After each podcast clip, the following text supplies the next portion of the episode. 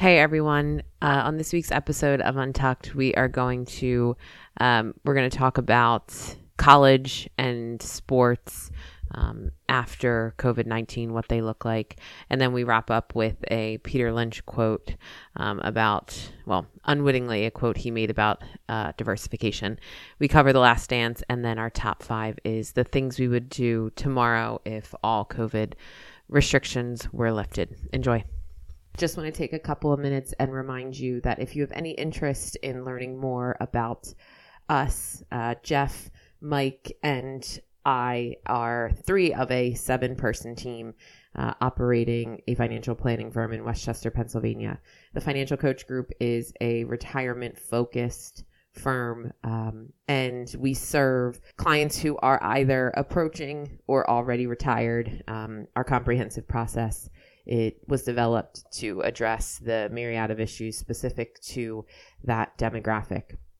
The New Wealth Project is also a comprehensive uh, planning offering that is focused on a younger demographic, uh, young families, young business owners, um, emerging community and and professional leaders uh, who have a also unique but different set of issues and concerns. So if you're interested in learning more about either one of um, our offerings, I would encourage you to visit our websites www.financialcoachgroup.com or www.thenewwealthproject.com.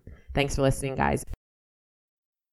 The opinions expressed on this podcast are our own and do not reflect the opinions or views of FC Advisory, the Financial Coach Group, or the New Wealth Project. Nothing discussed on this podcast should be interpreted as investment advice.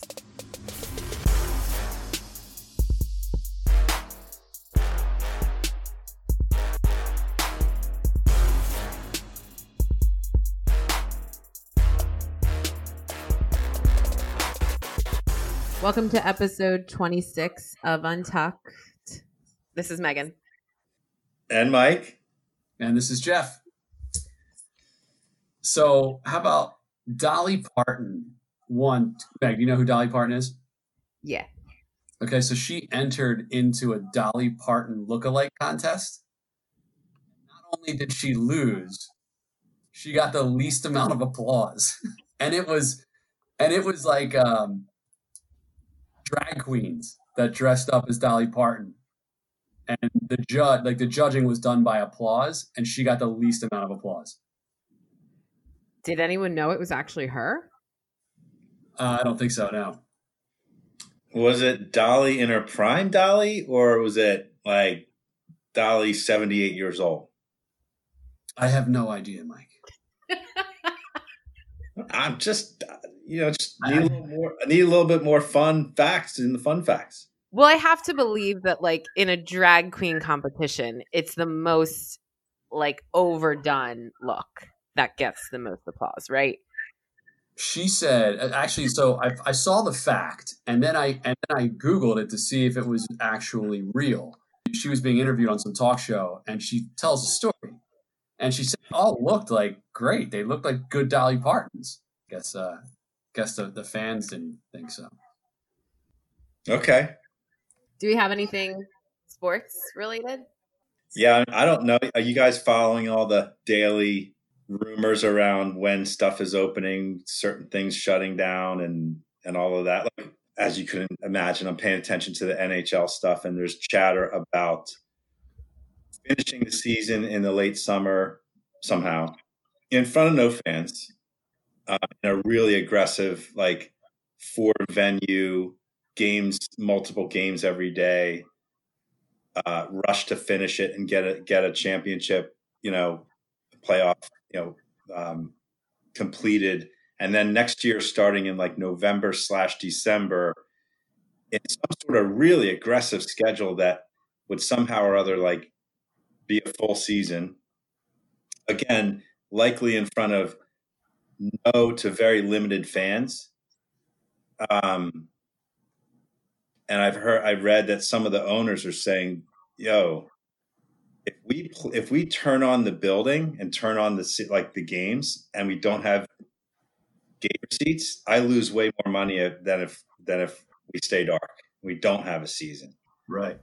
So anyway, that's I guess that's the latest on the NHL, who's desperately trying to. Uh, they're all, they're all trying to desperately figure it out, obviously. But for me, like the concept of having like a you know four or five or six games in a day, like March Madness for hockey, be awesome. It would be a mess, wouldn't it? Yeah, I mean the ice would be horrible. The the the quality of play would be bad. But I mean, you either just like cancel the season and put a big asterisk in the record books, or you somehow finish it, but it's still going to have the same stigma. Yeah, I just think like the players are not doing anything right now. I mean, I'm sure they're all like training at home, but the quality of play, I mean, it would take like a month for them to be back to where they kind of look like hockey players again. Yeah, and for the Flyers, like you know, as you guys remember, playing great. They were like looking like they were rolling into the playoffs. It was exciting for the team and for the city who cares about the Flyers. It's a shame because no matter what, it's a it's kind of like a crapshoot if they end up doing anything in terms of resuming. So whatever. yeah, I kind of feel like the biggest concern is injuries and just going from training in your basement by yourself to them being on the ice or being on the court. Um, and the the risk that the athletes would run like coming back and then if it's in some sort of aggressive or accelerated fashion they're being way more like playoff implications and we have to win now like I, I just i don't know if it's a good idea at all for anybody. Yeah i i mean i agree with with that aspect of it. Just thinking though about the idea of okay they have games again in front of empty arenas. There'd be sick camera angles for everything. Mm-hmm. And you could arguably have this will never happen, but imagine you the chirping. You'd hear everything that's going on on the ice or the court or the field that's being said amongst the players, which would be great. Except it would be cool. great for them because they, you know, I'm sure a lot of stuff has said that that they don't want recorded. The league and the play, yeah, they don't want out there. But the other thing is, if they end up do playing whatever sport in front of empty arenas, they're going to have to pump in crowd noise and like have fake crowd noise because otherwise it just wouldn't be watchable, right? Yeah, I'll take um, it. Right. If I mean just anything at this point. I'll take fanless sports over no sports any day. Yeah, I'm with you. I'm ready. I'm ready for it. Dude, there's nothing to watch on TV. I can't I can't do the news. I'm actually done updating myself on the coronavirus. I don't care anymore. Like I don't want to hear any more about it. Not that I don't want to hear any more about it, but I just I'm not following anymore as much as I was. I can only watch so much Family Feud. I'm even like bored of uh, Breaking Bad. Like I'm in season three, episode six, and I'm kind of like, eh. I need some sports, man. Yeah, I'm with you. Speaking of sports, Andres Martinez from Slate.com wrote the article Sports Post Pandemic Reckoning. Um, and he writes about the nature of sports and fandom, and kind of like we're already discussing. Um, we're obviously sports fans, um, but his take is whether or not they're considered essential and like how urgent do we make it to bring to bring them back um, he talked mostly about soccer, which I skipped over anything that was FIFA related, but I think uh, generally um, it's an interesting an interesting topic to discuss. What do you what What do you guys think? Are sports essential? I think so. Um, to me, the definition of essential is kind of a weird thing. I mean, um, you know, sports falls into a category like school, churches, airplanes, trains, subways, which is just basically crowd and restaurants. You know, th- things that are, you know, cat- the category of things that have um, large groups of people together. And I don't know. I mean, the essential part of it is is weird to me. It's hard for me to imagine that you're going to have like college football packed in stadiums unless I just can't. It's hard for me to picture that. Um, I mean, and, and of course, the caveat is like there isn't some sort of major like breakthrough or some sort of like mass sure. testing protocol that allows it to happen. Um, but on the other hand, the outdoor sports to me are the first things that would come back. Basketball, hockey, um, those those are probably going to be last to to figure it out, at least with with with spectators. Um, but I guess let me get. I'm, I'm on a tangent, probably. Like back to are they essential? It's an enormous industry. It employs so many people, all on the periphery of not just the athletes themselves. And um, yeah, I mean, I guess it's essential. But but is but then then you would say, well, is are other areas of entertainment essential? Concerts, you know, musicians, uh, plays, Broadway, movies.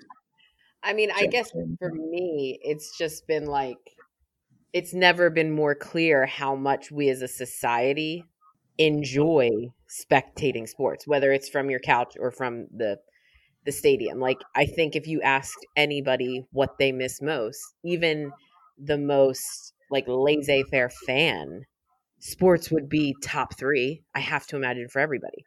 Because even if you don't care about football, you go out on Sundays for games. If you don't uh, like basketball, you'll tune into a game of the NBA Finals, or you know who LeBron James is. Like, I just feel like the impact and the reach for sports. Obviously, like, I'm not putting any thought into like the logistics of how it would work, but I wanted to so badly. Um, so that's why I'm like very easily like, yes, it's considered essential. Yeah, and that's the problem, though.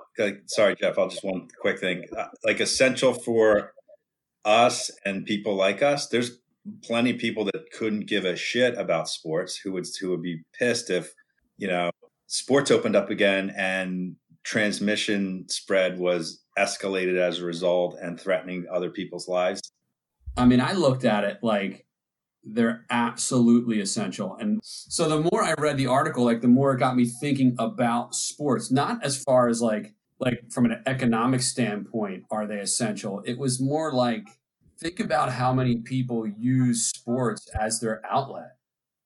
Like kids that stay out of trouble because they're going to practice and they're not like running with a bad crowd. Like how many people have learned how to harness relationships and learn teamwork and like and you can just go on and on.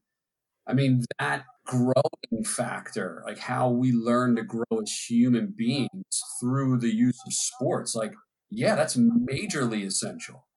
When you look at like people bond with sports the way they do in like wars. Like i remember when 9-11 happened like we were all like you would look at people were like all right man we gotta like we need to bond together. And it was like you get the same feeling when the Eagles are going to the Super Bowl. You go on the Wawa and you just look at people. You're like, "Yeah, hey, what's up, man? Birds are going to the Super Bowl." Go like, birds!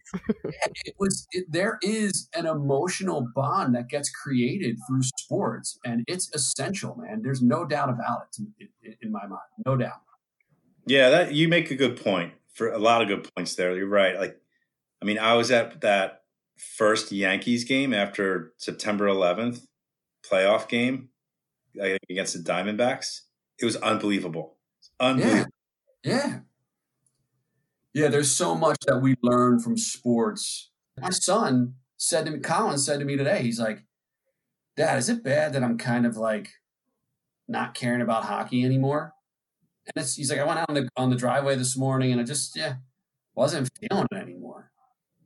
It's like I think the kid's like he's like starving for some competition and hanging out in the driveway working on his skills. It's been a month. He's run his course with that. He now needs to like go against someone else and try to play and compete. Yeah, I think you convinced me. Like there's there's like the physiologically essential stuff, food, like air, food, like gas, like all that stuff. And then there's the emotionally essential stuff for for so many people. That's that, that that's that. You're right. Yeah, I think it's emotionally essential. Sure. What else you got, Meg? No, I mean I, I agree. I think I I was strictly looking at this from an entertainment standpoint, and you know I think as a as a spectator of professional sports, yeah, it's probably that's like the the that's just one part of what bringing sports back would do or who it would impact and yeah the youth sports um, kids who want to go to college who need sports to to go to college um, there's a lot of different ways that this you know that sports can be considered essential and for a lot of different people um, yeah. and i agree with yeah pretty much everything you just said. Cool. Is this the first time we've ever agreed on something? It's the like, first time you guys ever agreed on my opinion that's for sure. All right well i guess we can use that to kind of go into um colleges as well, because I think it's a little bit of a similar conversation. So, um, Erica Pandey from Axios.com wrote the article Coronavirus Sends American Universities Off a Cliff. Um, the COVID 19 world we are living in has changed many things dramatically, sports and higher education being two of them. Um, Erica's article discusses the implications for colleges and universities, as well as current and future students. Um, I put in the near future, but I think this could really be something that changes the landscape, you know, maybe moving forward. So, where do you guys see higher education going from here?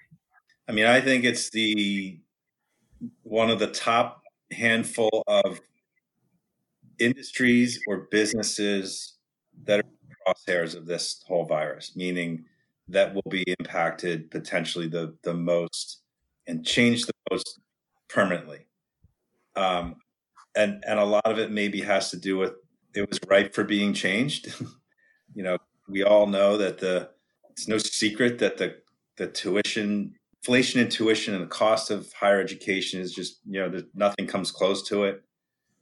Jeff, you're dealing with it now um, personally with a one of your kids already in college and uh, you know the question of like the value you get and what you're paying for and all of that stuff. I think it's um i think it's a lot dependent certainly on the trajectory of how this whole thing goes and the, the duration and the the measures that are in place and how you know, what what things look like in the fall. But i but somebody wrote an article um and i agree with it and we were talking about this which is that this is accelerating trends that were in place that hadn't yet sort of like fully baked themselves out, if that's a, a phrase, which are like um, retail stores, education, how it's how it's delivered and what it costs, um, digital currency instead of cash, like all the things that have like we're, we're already sort of like being chipped away at, but hadn't really gotten blown up. there's a real potential that higher education gets blown up in a in a huge way um, because of this. So and maybe it's a good probably it's a good thing eventually. I think it sucks for seniors in high school and anyone who's in college now and, and even juniors in high school. For that matter everybody that's had had a, had a vision in their head of what it was going to be like and what they were going to be doing that's going to be probably very very different. But in the article i think university of michigan is saying that they're going to be down 400 million to a billion dollars this year not like somewhere in that range based on what they expect to happen with you know sports. Big part of that is sports being interrupted and the revenue that generates the likely dramatic drop off in enrollment um, to basically demand for their services. And so they're like slashing and burning already with cutting salaries of, of faculty and every expense they can. I don't, I don't know that that's all necessarily a bad thing but it's man, is it gonna? Uh, it's it's just so impossible to even predict what it's all gonna look like, but it's gonna be different. Where does all the profit, you know, after expenses of the University of Michigan, where does all that profit go? After all the teachers have been paid, all the bills have been paid, where's it go? Well, I think I, I mean I don't know. I think it's if you look at running the cost to run a university that has tens of thousands of students enrolled at any time and the the marketing efforts paying your head football coach whatever he gets paid as an example and paying the the president of the colleges multi-million dollars a year to be an administrator of a university I think it's a big payroll number one. But these are gigantic complexes of sprawling like luxury buildings on real estate that costs a ton to own and upgrade and maintain and service debt on the mortgage on on all the like properties that are built on. I mean what college hasn't massively upgraded its facilities over the past like whatever number of years? And like my college is unrecognizable to me if i were to go there right now every building has been upgraded to some like country club Mike, it's been 60 years, dude. yeah, I would say it's probably Jeff infrastructure and just like continuing to build and maintain the facilities. Yeah, and and and unfortunately, college as it's um, as it's structured right now is the worst possible scenario for like COVID fearing people. Yeah. Right. Yeah. It's it's just a community of, and it's all about ming. Everything about it is like the antithesis of what we're all being forced to do right now. It's the opposite. So I think that's why higher education in particular and schooling in particular is is such a gigantic question mark. I would I would love to see the industry change. I don't want to see it get demolished from the standpoint of I don't want teachers to lose their job. I don't want, um, you know, staff and administrators to, to be out of work. But I think, like you said, Mike, it's ripe for change. It costs way too much for what you get. And maybe if if we have more cyber learning, if more kids don't want to live on campus and can and can get a good education from their home um, and from their computer, uh, I'm, I'm all for it. I, I, so I think the change is necessary because the cost for these colleges to do exactly what you guys just said get the bigger stadium, have the nicer science department so that you you grab more uh, enrollment is just it's causing the cost of it to become horrible debt service for all of these kids that are graduating. It's what we've been talking about for 10 years how all of these kids are graduating from school with mountains of debt because it costs too damn much, man. And I, I think you're right. I think this is the wake up call that education needed. So, like, you know, if you think, uh, I mean, college to me, when I think about it, is really for the for a lot of people, 18 year olds leave the nest, they go away, they live on their own with a bunch of other like minded 19 and 20 and 21 year olds for three years, four years, five years, whatever it is. And the experience is generally like really awesome, right? It's fun. You're doing all, all those things. It's mostly about that. The actual like delivery of, of, of learning stuff and educating, you know, that's the that's a small piece of it. So like I wonder if there will be just a boom in kids who leave high school. They they continue their education however they do it, but they maybe they they go abroad. Tons more go abroad and they live in a different country or a different part of the world or whatever, different part of the, um, their own country even, and they get experiences with like-minded, um, like-minded uh, kids that way. I, I don't know. I, I, mean, I think there's a, the, it's a huge question in my mind. I have no idea. I'm just like thinking out loud about like what the trend might be at like as a result of this. If it's not going to a physical campus for four years and living in a dorm you know, with 20,000 other kids.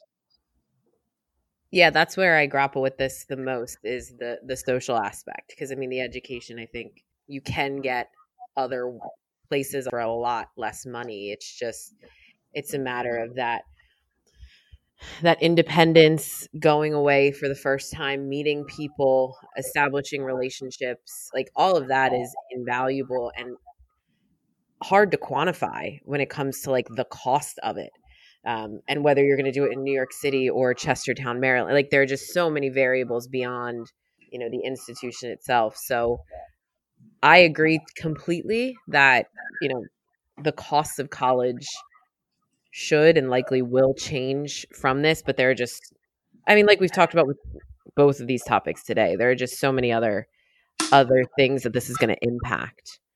And I just can't imagine being like a 15 or 16 year old now and having this like what college is portrayed as on TV shows and in movies and what your parents and your cousins and your aunts and uncles talk about as like the best 4 years of their lives and then it just getting blown up in your face. Yeah. And then the kids who are already there, you know what I mean, who had to walk away from their senior year without a graduation or their senior lacrosse season without playing a single game. I mean, I just my heart hurts for them. It Yeah, sucks. Yeah.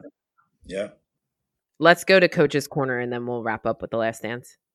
Okay. Jeff, you you you saw this somewhere, right? On uh, Twitter or or I don't know where, but and you Yeah, I found it. It I found it resonated. on, yeah, I found it on Twitter. Um, yeah. It was basically um, Peter Lynch got a phone call from Warren Buffett asking him if he can use a line that he uh, wrote in one of Peter Lynch's books, and it was basically talking about how he um, sold stocks way too early. Like he should have held on to them because you know they'd go up or they double or triple, and he's like, okay, I'm going to take my profits, and then they would uh, quadruple there. So it kind of it, when I was reading the quote from Peter Lynch, it sounded like he was talking about how he should be more of a market timer. Did I read that correctly? When he said, if I can find it. If you're great in the business, you're right six times out of 10. But the time you're right, if you make a triple or 10 bagger, it overcomes your mistakes. So you have to find the big winners. I sold way too early on Home Depot, yada, yada, yada, yada. And I think that's what kind of struck me is like, wow, this guy, like he's a, Peter Lynch was, is regarded as one of the, one of the better fund managers of all time, right?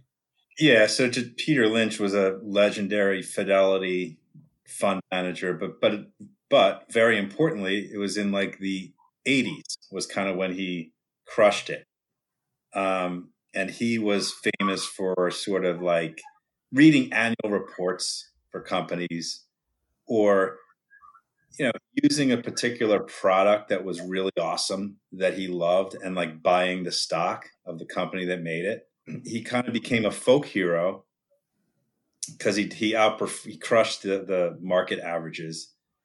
However, this is back in the days when there were there wasn't a lot of competition. Information was scarce. It was way way easier to do that. Um, and I think Jeff, you, you're right. His point was kind of like you know Warren Buffett, I guess, was what like you know his his whole thing is he he buys something and he hold, his holding period is forever. And Peter Lynch was sort of like, yeah, I, I would end up like selling something, making three or four times my investment, and then it continued to go up like from there. And I probably was like wrong in like selling my winners too soon or whatever, whatever, whatever.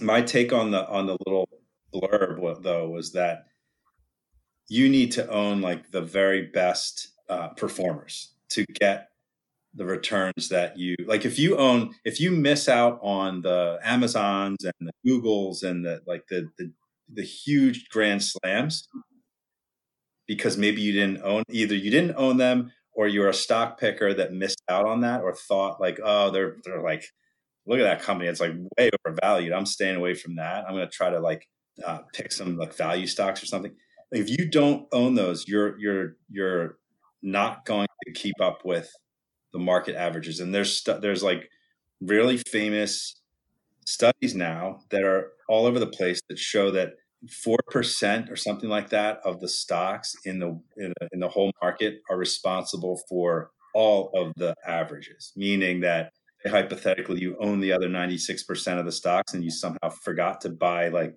Amazon and Google and stuff, you you would have zero return. And and to me, even though Peter Lynch is art, he's an act, he's like the the like prototypical active manager stock picker. He's not he's not an indexer. He's making the case for to me, especially nowadays, the only way that you get the market at market returns is to own the market and ensure that you have the winners. You're going to have the losers too, but if you don't have the winners, you're out of luck and you're going to basically tread water, if not lose money over time.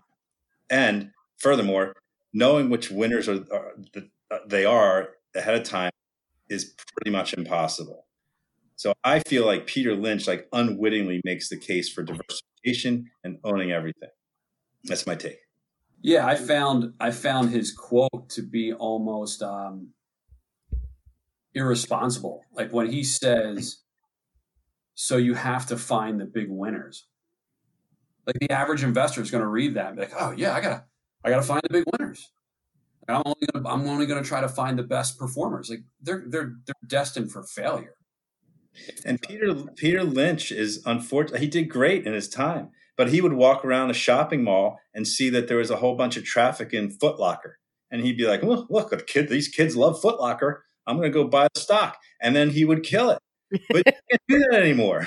yeah, yeah. What's a shopping mall? Yeah, right. By the way, what was what was the quote he said in his book? Selling your winners and holding your losers is like cutting the flowers and watering the weeds. What the hell does that mean? well, in hindsight, it's obvious what it means, right? Before the fact, you can't know it. I mean, because remember, like, think about like going back to the Amazons and the Googles and stuff, right? Like two years ago, three years ago, all you read how oh, these these gi- gigantic companies make up X percent of the S and P 500 they're the biggest of the big. They're only getting bigger. They're concentrated in these companies. The market cap's approaching a trillion. This can't sustain itself. They're gonna and, and when the market falls, they're gonna they're gonna crumble. They're gonna they're gonna drop way more than everything else. Well, guess what just happened? The opposite. Like we're in the midst of them getting stronger and bigger and more valuable and more important. And trying to predict whether and when and all that's going to happen is just crazy. You, you just need to you need to buy everything and own everything. Yeah. And this is back to just my my thing with stock pickers is that people don't realize how many companies and I'm just use the S and P 500. How many companies over time fail and go to zero? They they literally die and they get dropped out and they disappear from the planet. Don't have the number, but it's amazing. If you're like gambling on 10 or 12 or 15 stocks and you happen to like have a couple of those, good luck. Yeah. You need to offset those those losses with the grand slams. You need to make sure you own them. And the only way to know know that you're going to own them is to own them all. That's it. I'm off my soapbox. I'm good on that. I, I, I agree with you. I think it just it makes the case for diversification. You, we can get out of coach's corner. All right, the last dance episodes three and four this past week. Dennis Rodman and Phil Jackson. Before we talk about The Last Dance, does anyone think that Netflix or really any of the streaming services that have a great piece of content that they're dropping should have taken advantage of this opportunity to dump the monthly subscription model and do like a pay per view model? No. Like, would, would you pay per view anything right now, or are you just like, no? No. I hate, absolutely hate, and despise the pay per view model. I've been paying per view, pay per viewing a lot of stuff. Like we're renting movies through Amazon or whatever at like four bucks a pop or five bucks, whatever it is. So like pretty much every week I've got like four or five movie rentals that's different. It's it's a small investment for a small amount of time. Like a, you rent a movie for five bucks. Okay. If they if Netflix was like, we're gonna drop Tiger King, you can you can pay per view it. It's going to be seventy five dollars. Oh, you're but thinking I'm, like the MMA fight pay per view. Yeah, yeah, yeah, yeah. I'm t- I'm talking about like for example, Ozark season three is dropping, and it's 19.99 for you to watch the series. Would you do it? Probably because I like Ozark, and it was a good season. I would pay for the Last Dance. Like if yeah, I, I, would too. Review, I would absolutely like no questions asked pay for it. Um, anything else, probably would do without. Like I haven't watched anything that's been new or old that I've been super excited about and would have been like willing to pay for and and i guess i'm answering your question assuming that like the catalog on netflix doesn't go away like the new stuff is pay-per-view but i still have you know, the ability to scroll through for three hours to try to find something else. Like if I had to pay for everything, my answer probably changes. But just the the new releases or stuff they're dropping now, I don't know that I would be in on it. The Last Dance is great, but I don't know if I would have paid for it. Like I probably would have just waited until it was free. I think you're lying. Well, I'm look I'm like looking forward to episodes like 5 and 6 already. I think for you, Jeff, it would have been like if anyone else is talking about it and you couldn't participate, that would have made you pay for it. Maybe. It's interesting though, because a lot of, I mean, I like I said last time, like I was, I was a huge Jordan fan as a kid, and I mean, had multiple like VHS tapes of Jordan documentaries and watched them over and over again. And a lot of what was in those are the clips that are in The Last Dance. Like a lot of clips that they've pulled are clips from old documentaries I used to watch as a kid of Jordan. Like yeah, even, but you didn't have Michael Jordan giving you the commentary on them. No, that's just yeah. It's just uh, it's it has certainly made me realize how much I love sports because I'm watching like, God, I wish a basketball game was on right now. Yeah, we have paid for a couple movies. We watched um, Hustlers, the J Lo movie. Recommend. Um, if J Lo's in it, I'm out. Why? I find her movies stupid. So this is based on a true story. She works at a strip club, and oh, her yeah, she does this absolutely insane routine on the pole. That's like probably the most athletic thing I've ever seen. Um, and her body, it, it's insane for any age. Not because she's fifty; it's an insane body. But um, they like the strippers like form this alliance where they meet men out drug them, take them to the club, and then get them to spend like absurd amounts of money on their credit card. And then the club gives them, the strippers, a cut. And like they did this for a while. and this, uh, oh. again, like a real thing. So it's it was entertaining. The soundtrack was really good. So I think I know people that that's happened to. Yeah, yourself. Are you talking about yourself? No, I'm not talking about myself. Anyway, back to the actual Last Dance. Yeah. So Jeff, you just watched seasons three and or episodes three and four, which is like Rodman centric and stuff. I, anyway, I to me, I'll just the only thing I'll say is I loved getting maybe reacquainted with the whole Pistons debacle and them leaving the court and not shaking hands and how much how much the thuggery that that surrounded that team and their whole like persona. I, that that was cool, um, and and the obvious hatred between Jordan and Isiah to this day, awesome. Awesome, so. couldn't agree more. I mean, I totally love like Jordan's awareness of Rodman's value, and like I don't care what you do outside of the 48 minutes I need you in a game and a couple hours a week in practice, like be here, get rebounds, play defense, and then do what you want, where you want, when you want. I love that. I love that about Jordan. so I love how when they all talk about each other, it's crazy. It's like, man, we we can't win without Michael Jordan. And then they're like, man, we can't win without Scottie Pippen. Man, we can't win without Dennis Rodman. Like they all valued each other and realized they weren't winning anything if any one piece of that puzzle was missing, man.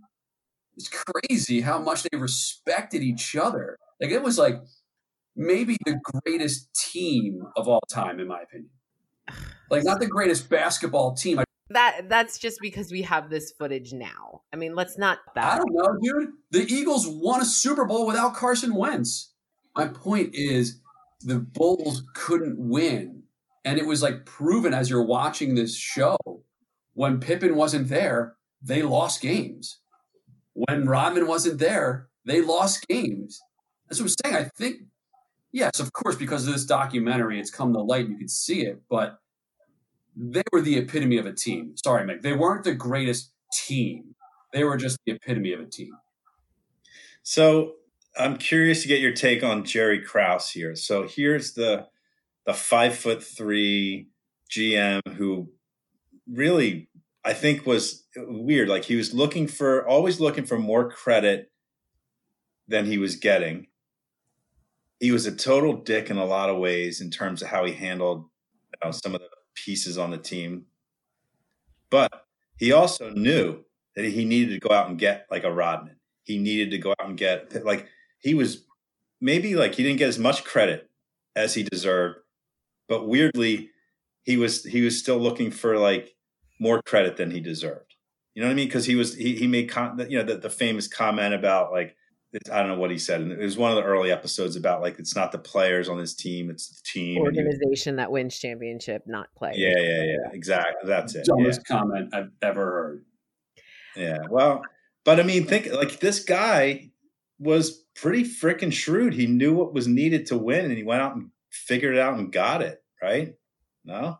No, I I couldn't agree more. And I like I wasn't old enough when this was all happening in real time to even understand. And obviously, we're getting I'm getting all of this from from kind of one side of it, but the way that he constructed this team, I mean, you can't argue with any of the decisions he made. I'm I'm I need more about why he decided like Phil's last year was then why I, I, why he didn't pay Scottie. Like I need more of that.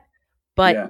on paper, to put that group together to draft Scottie Pippen out of South, Southern Arkansas University or something, like I mean, there's a lot of good things that he did, and obviously he had some like little man syndrome and wanted to be part of the club so badly. Like the scene in, on the plane when he's like dancing and think he has thinks he has a moment with Scottie Pippen and Scottie's like Jerry go sit down. Like I felt bad for him. But I don't know I'm I'm struggling with like where the where all the like shit talking comes from um yeah. because as a GM he seemed to do like pretty good job. he killed it. He killed it as a GM. There's no doubt. I have just just two quick comments. Number one is on Dennis Rodman. I remember how crazy as as like as batshit crazy as he was. I remember it like like it was yesterday, which is and I I loved it. Like I I back then I was like a fan. Like I love this crazy guy. And and and to the Rodman point, I forgot Uh, much of a smoke show Carmen Electra was. Like, she's hot, dude. How do you forget that? I just I like Carmen. I forgot about Carmen Electra, and then I, and I, I I totally forgot that she dated him, and I was like, oh my god, yeah, she was super hot. So that was my one. My my other point is because we are it was it was Rodman and Phil Jackson. Phil Jackson could be the whitest white man I've ever seen in my life like this tall, lanky, mustachy white guy, dude. playing for the Knicks. Like, I don't even, I don't, clearly I don't remember him playing in the NBA, but dang, dude. Now, real quick, Meg, yeah, curious your take when Rodman was describing why he was so good at rebounding, which was basically like he was sort of saying, like, I, I studied like the rotation of the ball and certain guys' shots, and I basically knew where it was going before anyone else. Do you like, do you buy that? A thousand percent. I mean, the way he described it was horrible. And I love the memes that are coming out of it now. Because remember when he was sitting on the chair and he was just like, clink there, clink there. And he was just pointing all over the place? That was, I mean, couldn't follow that. But no, I, I like, to me, that's what makes a good rebounder. You know where the ball is coming off the rim. And especially someone for Rodman who was obviously very strong, but he was by some standards kind of undersized, but to be as good of a rebounder as he was, that was his advantage. He knew where the ball was going to come off the rim. So, uh, a thousand percent. And I cannot believe you're disagreeing with me. I think it's a it's definitely a huge part of why he was such a good rebounder. But I think just as big is the guy had no regard for his own safety. That makes a good rebounder. He wanted to get hurt out there and and he would he would run face first into the into the backboard if he could. That doesn't make a good rebounder. That makes a crazy person. How crazy good, people make great rebounders. How good are you if you get hurt trying to rebound and then you're on the bench unable to get rebounds? like using your brain to be able to know Scottie's shots come off this way. Okay. So one last thing I have on it. When I watch this, now you all know I don't I don't really watch if any NBA action these days, even before all this. But it seems to me like hockey and basketball had the similar sort of um, like the 70s and really the 80s. It was a war. The the physicality and the brutality and the stuff that was sort of let go and the stuff that just happened on a nightly basis it's insane compared to the way the games are played today. Football was the same. Yeah, uh, well, They used to kill each other, kill each yeah, other. but I think football's different. I think football's different because um, there's more protective gear now. Uh, I, I, it's like I don't think football was. There was more dirty violence in football generally. I think then, but today football football players are bigger, stronger, faster, and they're just projectiles out there launching themselves. I think it's more violent today than it was football, my opinion. But um, basketball and hockey was a just a. It, I mean, to survive in those leagues as a player back then. Oh my God! You if you had if you had like an ounce of non toughness in you, you couldn't you couldn't you couldn't do it. Couldn't couldn't exist. When they were showing the clips of the Pistons just l- like literally beating people up, it was unbelievable, dude. Well, they got away with it. I was thinking about like the last two Sixers seasons and the amount of flagrants and flagrant flagrant twos that have been called on in comparison nothing. I I mean Yeah. it's wild to see like what Joel Embiid has been like benched for that wouldn't have even been a common foul in in those games. So yeah, it's yeah, it was it was I mean it was cool to watch, but it was How Tough. many? What are there? Are there ten episodes of this? yeah, I think so. Cool. Yeah. Yeah, it's awesome. It's it's it's. I'm still blown away that that they had the the foresight to uh to videotape all this, man. Yeah. Anything else? Last dance. No, we're good. All right. So our top five this week is going to be the first five things you'd do tomorrow if all COVID restrictions were lifted. All right. So, I mean, I, I, I guess I'll start. And caveat again is that there's a, it disappears from the planet. Like there's no, there's no, Gone. Gone. Yep. No trace. No no no reinfestation can start. No need to wear masks. No need to social distance. No need to be six feet. yeah. Um, mine are probably kind of boring and obvious, but they're, they're like, they come to mind. Um, number one, I'm playing hockey. I can't wait to get back in the rink and play.